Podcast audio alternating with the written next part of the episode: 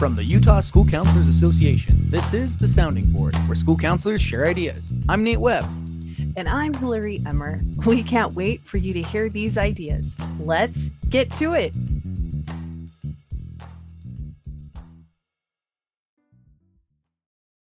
What's up, everybody, and welcome back to the Sounding Board from the Utah School Counselors Association. This week is going to be a short little episode with yours truly, Nate Webb, about a three little words that all of us school counselors hate. And those words are Child Protective Services, otherwise known as CPS or Domestic Child Family Services, DCFS. Um, DCFS and CPS seem like the bane of our existence sometimes as school counselors um, because whenever we have to call CPS, it is not fun because the child is in danger, whether neglect or abuse may be happening at home.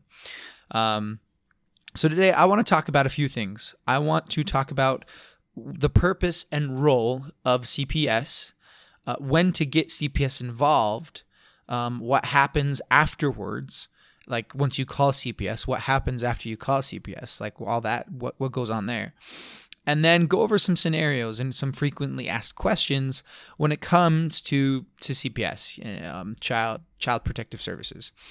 So, um, first off, CPS, it is the first step to ensure the safety and permanency of children who are reported as being abused or neglected.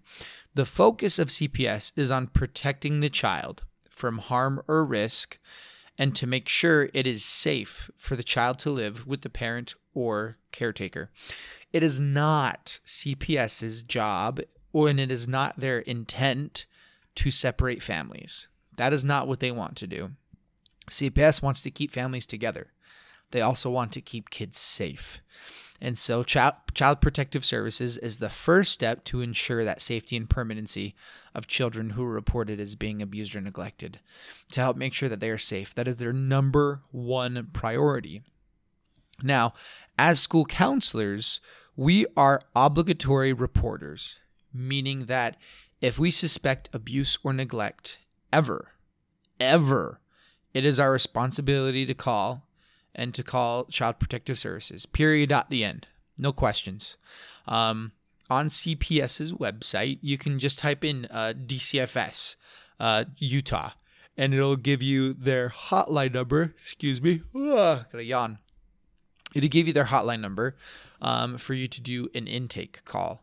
Um, and when you call, they're going to take all of your information, right? They're going to take your, um, ask for the information of the student, ask for their age, for their birthday. They're going to ask for uh, the parents of the home, if you know them, if there are any other children of the home, if you know them. Um, and then they'll ask you for why you are calling. What would you like to report? What concerns do you have? So you can tell them. Um, as a school counselor, um, a lot of us sometimes hesitate when it comes to calling CPS because we don't want to make the situation worse for the kid that it is already. Um, and and that can be tricky because we want to have family involvement um, but in the event that it's going to make their life harder still call cps but i don't think you should call the family you should you should let the family know that um, a lot of people hesitate they're like should i tell the parents what the kid said um, my opinion, no. Just because it may risk making things worse for the kid. Um, it is your job to report and especially use your gut instincts. If you feel like it's gonna, it, it is it is putting the kid at more danger for the parents to know that the kid said these things about the parent. Don't tell the parents, because he, here's what happens when you make a CPS report. When you call CPS, you make a report. They open an investigation, and they are assigned a case manager. So, someone is going to go and do a wellness check and speak with the child to see what's going on. Um, sometimes this happens at the school if the kid does not feel safe at at home. Sometimes a CPS worker will come by um, at the school and talk to uh, the student at the school. Sometimes a CPS worker will come by and stop at the home and talk to the family at the home um, say let them know there was some concerns so they would just like to check in and speak with the children um, like that um, now what if they what what if what if uh, they say CPS is already involved? Let's say a kid reports stuff to you, and like abuse and stuff is happening at the home, stuff like that, and they say, well, well, CPS is already involved. Like CPS has been on our house a lot. They said they're coming back next week, so I mean, CPS can't really do much more. It'd be really tempting you know, especially as counselors, to just drop it there because, well, I guess I mean, if if CPS is involved right now, there's not much more we can do. We can, you know, we can work on resiliency skills here at the school. We can work on some coping mechanisms, but other than that, there's not much we can do. False. Still call CPS still call CPS and say, hey, so there's this kid that told me about some abuse that might be happening at the home. They told me that they already have a case with DCFS and with CPS, but I was just calling to make sure to relay that information.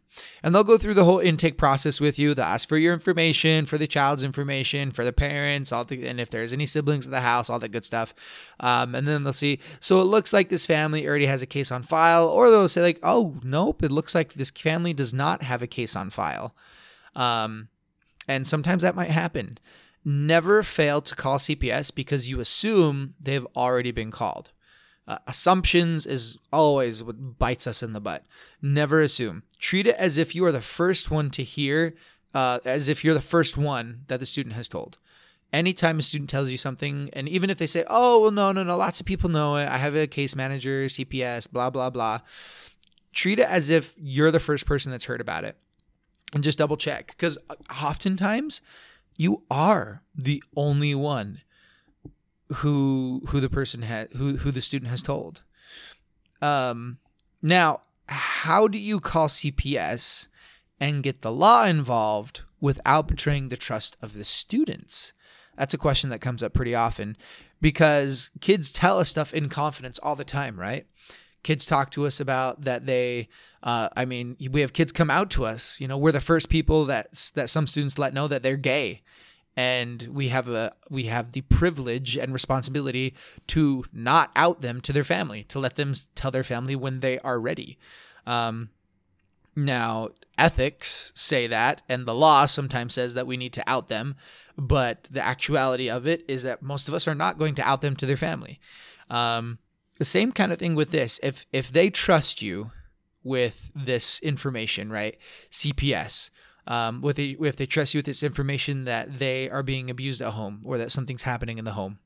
The way we talk about it matters. Similar to if they disclose to us that they are having suicide ideation, we're not going to turn a blind eye. We're not going to stop and we're going to keep eyes on them until we know that they're safe. We're going to be involved. And so, how we talk about it, the way we talk about it matters. Eh, we talk about it in terms of support. Okay.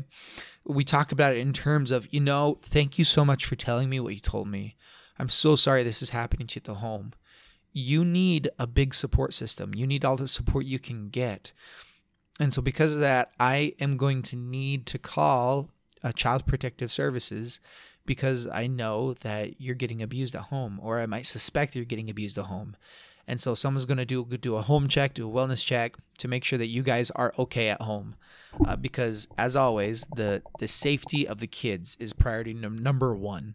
So the way we talk about it matters. You're not necessarily going to break their trust if you let them know that you are helping them get more supports. Um, breaking their trust is when you're like, I know you told me not to do something, but I did it anyway just because.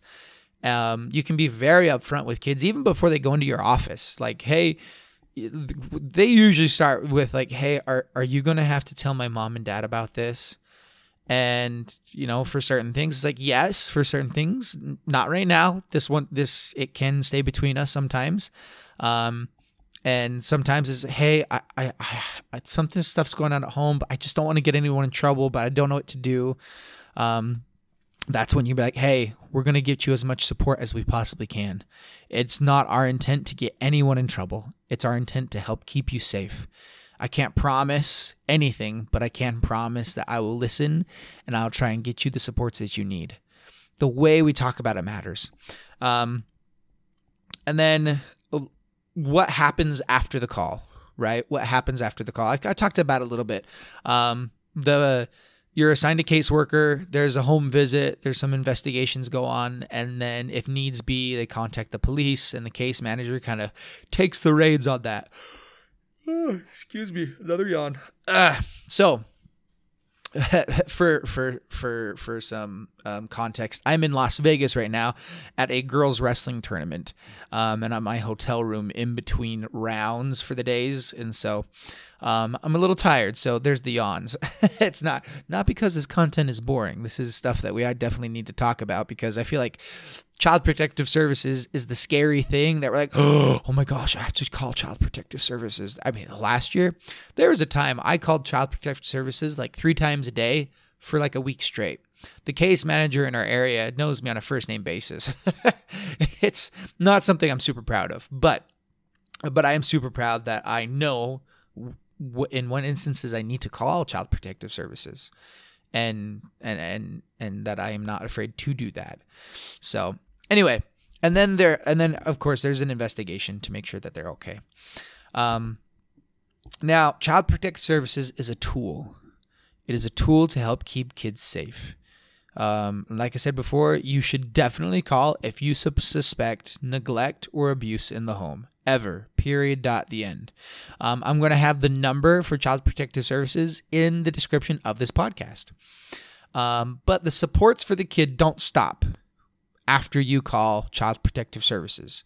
The follow ups, the check ins, all those systemic things that you have in place, those things need to continue even after you have called CPS. And you need to follow up with the student and with CPS to see, okay, what happened? What ended up being the truth? Um, what ended up being the outcome of this investigation so we can help keep kids safe? Um, I had a student a couple years ago who did not identify with the gender that they were assigned at birth. And mom and dad did not like that. And then um, dad died. And that threw a big wrench. Uh, this particular student struggled with mental health already, self harm, suicide ideation. Um, and the student reached out to a teacher one night, said that she was feeling in a really dark place. She was feeling suicidal. She couldn't sleep because there's there's bugs all over her and she sent a video to this teacher and it was not not not livable conditions it was absolutely horrid and we're like oh my gosh we need to do a home visit. And so uh, the next day uh, we get an email from mom saying hey i know that my daughter has been has been struggling as of late. She she threatens a lot about self-harm and suicide ideation. I don't think she's serious. I think she's just looking for attention, so I think we should just ignore this behavior until she does something positive and then give her a lot of attention then. And there's just so many red flags with neglect, with living in this horrible, horrible, you know, environment. Um, I know that no parent is perfect. And I know that not every home is squeaky clean, but you guys should have seen this place. It was it was like an episode of Hoarders and there's bugs crawling over all over the mattresses and it just was not livable conditions it was so so sad and so that's when like okay we need to get D- dcfs involved so we called cps to get an inv- investigation over there and what's nice cps can help hook up the residents with resources um, for example this particular family so the cps isn't going to take the kid away from the family they, they need mental health help. And so they hooked this family up with some free mental health resources. They hooked this family up with some family therapy um, to help them so that this child could have a safe and stable living environment so that they could have an enjoyable learning environment when they go to the school. Um, so that's just one example of kind of what happens uh, with when you when, when you call CPS. Um, rarely, if ever, are kids taken away from the home. That is the last, last, last resort. They, we always, always, always want to give supports to the home so that kids can stay in the home. So, so there you go. That's that's CPS in a nutshell. Um, in a little 15 minute podcast. Um, you're probably pulling up to your school right now. If not, hope you have a wonderful rest of your drive. Thank you listening for to, thank you for listening to today's episode, to this week's episode of the Sounding Board for the Utah School Counselors Association. Hope you have a wonderful day, and we'll see you on the next one. Thanks for listening to this week's episode of The Sounding Board. Email the sounding board at utschoolcounselor.org to send us your questions and ideas. If you like our podcast, please rate and review our show. It helps other school counselors find us. Links and additional information for any references from today's episode are in our show notes. Check out our website at utschoolcounselor.org, where you can listen to past podcast episodes, register for any of our professional development opportunities, and become a member of the Utah School Counselor Association. USCA members also receive bi monthly newsletters to stay up to date on current Utah school counseling news, events, and issues. You can follow us on Facebook and Instagram at UT School Counselor and on Twitter at USCA Tweets. The mission of the Utah School Counselor Association is to support professional school counselors in their work for students through advocacy, professional development, recognition, and support. This podcast would not be possible without the support of our members. We'll have more ideas to share with you next week. Let's go.